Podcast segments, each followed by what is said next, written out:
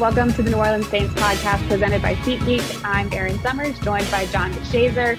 We are reviewing the game from yesterday, the Saints Giants overtime loss for the Saints. It was a lot of fun being back in the Superdome. The fans were great, the black and gold, everybody was loud, and I think it definitely helped.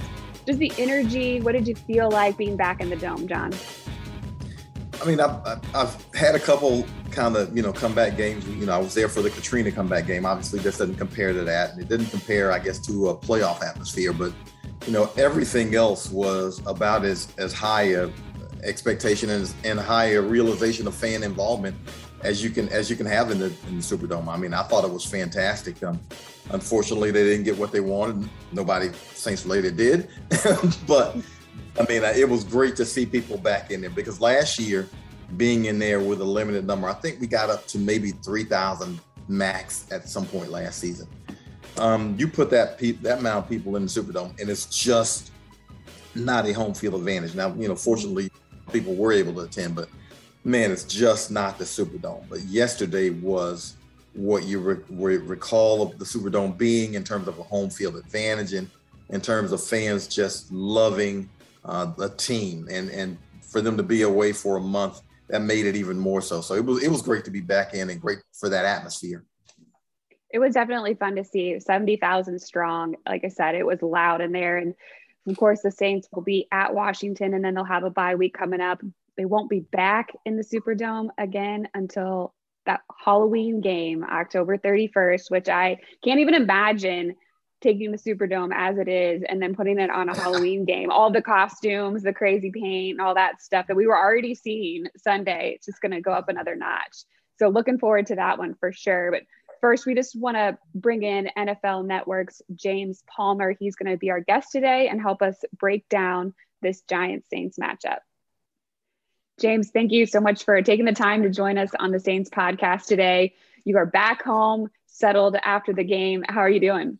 Yeah, I'm I'm good. I mean, they bumped me up to first class. I guess that's a quality of uh, traveling around, and it was a nice, comfortable feel after a very uncomfortable Superdome. I'll say, I'll say, is different vibe than I had inside the inside the stadium. Yeah, it was a lot of energy. The fans were great. It was loud through the first quarter, and nobody could get anything going offensively. What were your just biggest takeaways from that game? Yeah, let's let's start with right off the off the bat and the way both teams were playing in the beginning of the game. I think what we saw out of the Giants and what we know about this Saints defense and how good they actually are, it wasn't surprising to see the Giants' first couple of drives kind of stumble, right? But it was, you know, I was curious about the play calling with with the Saints offense in the first portion uh, of the game. I think they were really, you know, really conservative. I'm kind of curious about how much of that is is, is Sean being you know, you know, thinking about making sure the mistakes aren't made by Jameis, because obviously that's been a, track record of his. This is the first time though he hasn't thrown back to back games without an interception. I think since like 2018. So that's that's a that's a positive for him. But I thought the play calling early on was just kind of really conservative. Nothing really John right downfield, mostly kind of just side to side things. And and I and I was kind of curious the way things were going to be coming out of the half. And I thought the play calling changed actually after halftime. And you saw the Saints get a little more aggressive. You saw Taysom what he was able to do, and Jameis able to try to go downfield a little bit more. But to me, honestly, and we'll talk about it, the biggest surprise was the way the defense for the Saints played in the second half. You know, you didn't think you'd see Daniel Jones go out and throw for, I think, 203 yards in the fourth quarter and overtime. I mean, that's a ton. And, and those are big plays. And those big plays are, are kind of what did them in in the second half. That was what stood out to me. Conservative offensively in the first half, giving up too many big plays in the second half. But for a moment in time, Daniel Jones looked like the best quarterback in NFL history. I mean, was, it's the best game I think was, he's played. Yeah, yeah, he was as good as he has ever been. Uh, uh, but you mentioned the Saints and some conservative conservative play call, and, and, it it did appear as if it was you know just don't lose it here. And you know we've heard Sean Payton mention in the past you know how to win a game that day, and sometimes you got to outscore people, and sometimes you defend them. And yesterday, it seemed like when it came to out, time to outscore them, they just didn't have it in them. They just couldn't find that new notch. And, you know, did it, did it seem like, you know, offensively they've ever got into a good flow? Yeah, and I think John, the issue with that is if you go in with that mindset, and I don't want to say Sean did, but I think when you look at the Giants, 0 and 3, they're banged up at the receiver mm-hmm. spot, and you're going, well, I mean, as long as we don't make mistakes, I mean, guys on this team are very open to say that this year's formula, you know, guy I talked to Malcolm Jenkins at length leading into this game, like play great defense, make sure you have drives that stay on the field, and if they result in field goals, that's fine. We think with special teams is usually a positive with the Saints. That wasn't the case, but special teams and defense and sustainable drives, you can win a game. And especially when you look at your team that you're going against in the Giants, I think maybe going in, you're going in a little conservative of how you're going to win it. And then it's hard to just turn it on in a game sometimes, right? Go, oh, dang, well, it, what we came in thinking we might just be able to manage a win. And obviously, Sean has talked to Jameis about winning games different ways. And then you go, whoa, well, they, they've, they've hit, you know, this is I think Eli was the last guy to throw, and it was several years ago, have two touchdown yeah. passes over 50 yards in the same game. And then when you hit that quick, you go, oh, now we got to turn it on. I, you saw it forced a little bit right after the Kenny Stills mm-hmm. touchdown gets called back, and you force it downfield right away with that next play with James with uh, Taysom throwing the interception. I think that's when you're like you, you didn't get in the groove early, and then you try to force it. And I think before we started, we were talking how odd this was. Like Alvin Kamara didn't have a target. I mean, like that, this was just a kind of an odd game the way it played out offensively. I think he earned every yard that he had on the ground, though. I'll say that. I mean, he worked his tail off to, to get over that 100 mark. I think he had to really battle for those. So it was just it was just an odd game the way it started, and then sometimes you can't just get into that groove when you want or have to when you see the way the game plays out. Now you mentioned odd. He, he, Alvin didn't get a target. Saquon Barkley obviously did. Did he look pre ACL tear on some of those plays, especially the long reception, the long touchdown, because he looked uh, he looked about as good as he looked in a while. He, he really did. He really did. And I, and I don't want to fault Marshon Lattimore because I mean that's one play. He's still one of the best corners in all of football. But I think everybody's thinking that that's not the route Saquon Barkley's going to run, uh, where you get aggressive and go downfield with him there. And I, and I, you know, obviously, I, I don't know entirely where the miscommunication happened. Both guys kind of went down for the shorter route, but it, it was it, he did look like that guy. And I spent the end of the fourth quarter and overtime on the field. So being up close there, and especially the way they used him in that in that final drive of overtime, or the first their first drive of overtime, but the one drive, he he looked like he moves like you know like like we've seen in the past. In the early portion of the game, I think everybody was going, man, they're bottling him up, right? I mean, yeah. he was drilled at the line of scrimmage. Gang tackling was the big mantra that they had. They wanted to make sure he stayed between the tackles. That's what I was told repeatedly to make sure he didn't get out in space. So I think it was smart of the Giants to go, well, if he can't run out there because he was having a hard time bumping things outside, let's line him up out there and see if he can do something in space. And, and that was that play to me was the game right there. I mean, when you have a one play drive for was it 59 yards or or whatever it is, yeah. you know, the beat reporters for the Giants were just I was following on Twitter, they're like, we just punted from the 47 down 11 with like nine and change to go. We just kind of essentially gave up on this game. But then when you have a big play like that, that's what really, yeah. really changed the game when you don't take any time off the clock and put up seven or eight, I guess. Well, and that's what the conversation was after the game for the Saints, Coach Payton and the players saying that they gave up too many of those big chunk plays, those explosive plays. Why do you think that was? I mean, they just continued to kill the Saints as the game went on with that long ball. Yeah, and it was interesting because, like, you know, Sterling Shepard's out. He's their leading receiver. I think Golladay right. played well. You know, John Ross comes in, and when you have a player that can stretch the field, I think that's what every team needs, right? When eventually you can stretch the mm-hmm. field, mm-hmm then you got to cover more in space. And, and, I think with a guy like Saquon, that was so much of the focus. The Saints like to play that seven and a half man box, right? So where they can maybe not sneak into the box too much and still be able to go out and cover everywhere that they'd like to do. I think there's still a little bit of creeping in when it's Saquon Barkley and the type of runner he is. And I think that affects you in, in, in, how you handle the big plays. But I think the issue, I think Malcolm Jenkins said this after the game, it, it's you can you can survive some of the big plays if you make the plays in between i think you said right? And i think that's important because there were some missed tackles and there were some issues there. And i think th- they didn't really finish the way they played in the beginning. And i'm not entirely sure what changed. I think like you said like Dan- daniel jones played the best game of his career. I mean he's never averaged over 10 yards a pass in his career. He did that. He's never had over 400 he had that. And i think not getting pressure on him allows you to have big plays. I mean, when you don't sack Daniel Jones, and I think when you're as long and as talented as you are up front, like the Saints are, you should be moving him off his spot and he should be hurrying up, right, Erin? So that's the biggest thing. He shouldn't have the time to get to let those big plays develop, but he had the time. And they started, I think, getting confident in the second half, knowing that he wasn't going to be under pressure. We can run some things that maybe take a little bit longer to develop. You talked a little bit about the quarterbacks. What about Taysom Hill? He was in at quarterback a couple times but his ability to run and especially at the goal line breaking like seven tackles for a touchdown there how did you like his usage in this game yeah that was remarkable i mean i think sean will probably take back what we talked about throwing him in right after the deep ball with, with Jameis. I, I think that was maybe kind of just being aggressive and in the moment a little bit maybe if you take a beat you don't do that but in the red zone i think we're seeing that i mean one place, and they've talked so much, guys, right, about making sure we don't turn the football over and making sure, and, and Jameis obviously has an issue with that. He's had an issue in the red zone with that. If you're limiting his chances for mistakes and, and that's the guy you're putting in, like, mm-hmm. I think it's a pretty decent recipe for success the way he runs the football down there. I mean, it's, it's so many different ways you have to cover the field when a player can do that. And I don't want to compare him to Lamar Jackson, very different players. But when you get in the red zone, it's so hard to guard the Ravens because there, there's the threat of throwing it, and there's the threat of one of the best ball carriers on the field has it in their hands. And, and I think that's why you have to just, you know, you have to have a, a, a really hard approach going against Taysom in that, in that. But if he's going to break tackles like that, I don't, I don't know how you stop it. That was one of the most fun runs I've seen this season. The one that went to the corner where he spun and still stayed up and got into the end zone. That was ridiculous. Yeah, he spun around, and I don't think he even realized where he was. Because yeah. and then he was like, "Oh, the goal line's right here." yeah. yeah. But, but, James, do, do, the Saints appear to be working with a, a sustainable model? They won two games uh, basically that way. You know, conservative offense, uh, great defense, and basically we're ahead for three and a half quarters in this one uh, with the conservative offense somewhat and, and pretty good defense. Is that something that they will be able to, to maintain and carry forward and be successful with? I don't know.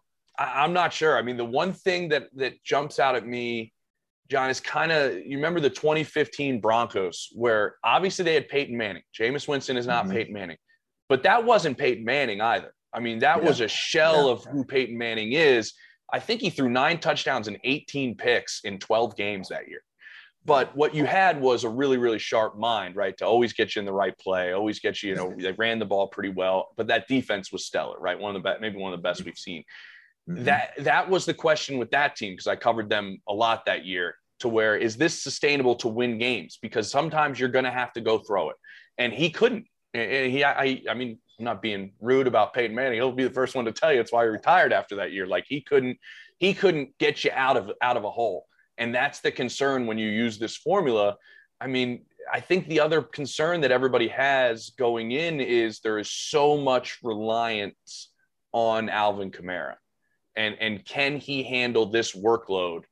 Um, his physically and, and the, the focus that he has. I mean, to me, like the fourth down call, uh, on fourth and three earlier in the game, like I, I feel like everybody in the stadium knows it's going to Alvin, right? Mm-hmm. So I think to find ways to utilize other players and to utilize, you know, Jameis, and, and maybe they're bringing him along, right? And, and I mean, this is the most yards he's thrown in a game. It's the most passes by one. I think he's in 23 mm-hmm. is now as high for for a game. I think you might have to test it and see if there's some you know some ways you can make sure you pick your spots. And I think Jameis said it best where when I do have the opportunities, we have to capitalize. And, and the case in point is the Kenny Stills touchdown, right? Like when you mm-hmm. do take your shots and you can, and you have to, you have to capitalize because they're limited. I don't know if it's sustainable. And I think that's what they're going to try to figure out because that 2015 team I brought up in Denver, that's one of the best defenses ever. This is a really, really good defense but that's one of the best defenses ever. It's a little, it's a little bit different. The pass rush was there with Demarcus Ware and Von Miller. This group up front, I expected them to get there on Sunday. I, am not entirely sure why why they didn't. Yeah, that was one of the big big surprises uh, from the game. Apply much pressure. Now, James, we talked to you earlier off camera. Um, and you told us you will not be at a venue this weekend. You know, the NFL Network will have the London game, and so you guys will be scattered to and fro, uh, doing your own personal things probably. Uh, but when you're not at a game, and you're doing something else, do you kind of get like like vibes of being at a game? I mean, do you do you miss not at a game? oh, I, I, hate it. I hate not being at a game because one of one of my favorite things of being at games is, is actually pregame. One of my favorite moments of the week is, is, standing on the sideline for those, you know, five hours or whatever it is, right up to kickoff, standing there doing doing stuff for NFL Network. Because all the guys you talk to and interact with, you're you're just you're getting that buildup of the entire week, and it's the final like cherry on the top, right? You've been doing so much work on your game, calling people from both teams all week, and then like it's like that slow build up right before kickoff when you're getting to talk to you know coaches and players that you know really well. And so yeah it's a weird feeling not being at a game. Like my wife is like she's she always like looks at me a couple times kind of like you're, you're little are you all right? And i'm like yeah i got red zone on. I got the computer with another game. I got to, i mean but this still isn't the same same feel. So yeah it'll be weird. It'll be one of the few few sundays i'm not at a game. So it's it's odd but uh it's sometimes fun to to bounce around the league a little bit more uh, outside of just being on Twitter. Yeah, you've covered several different teams already this year, been at different games. Anybody that's really stood out to you at, across the board in the NFL? Chargers, and I'm excited to see them. I, I think the Chargers are are the real deal, and I think um, I've talked with them a lot, and I, and their defense is underrated in what they have and Justin Herbert is just scratching the surface. I think we're forgetting that this is going to be his 19th game, I think, on Monday Night Football.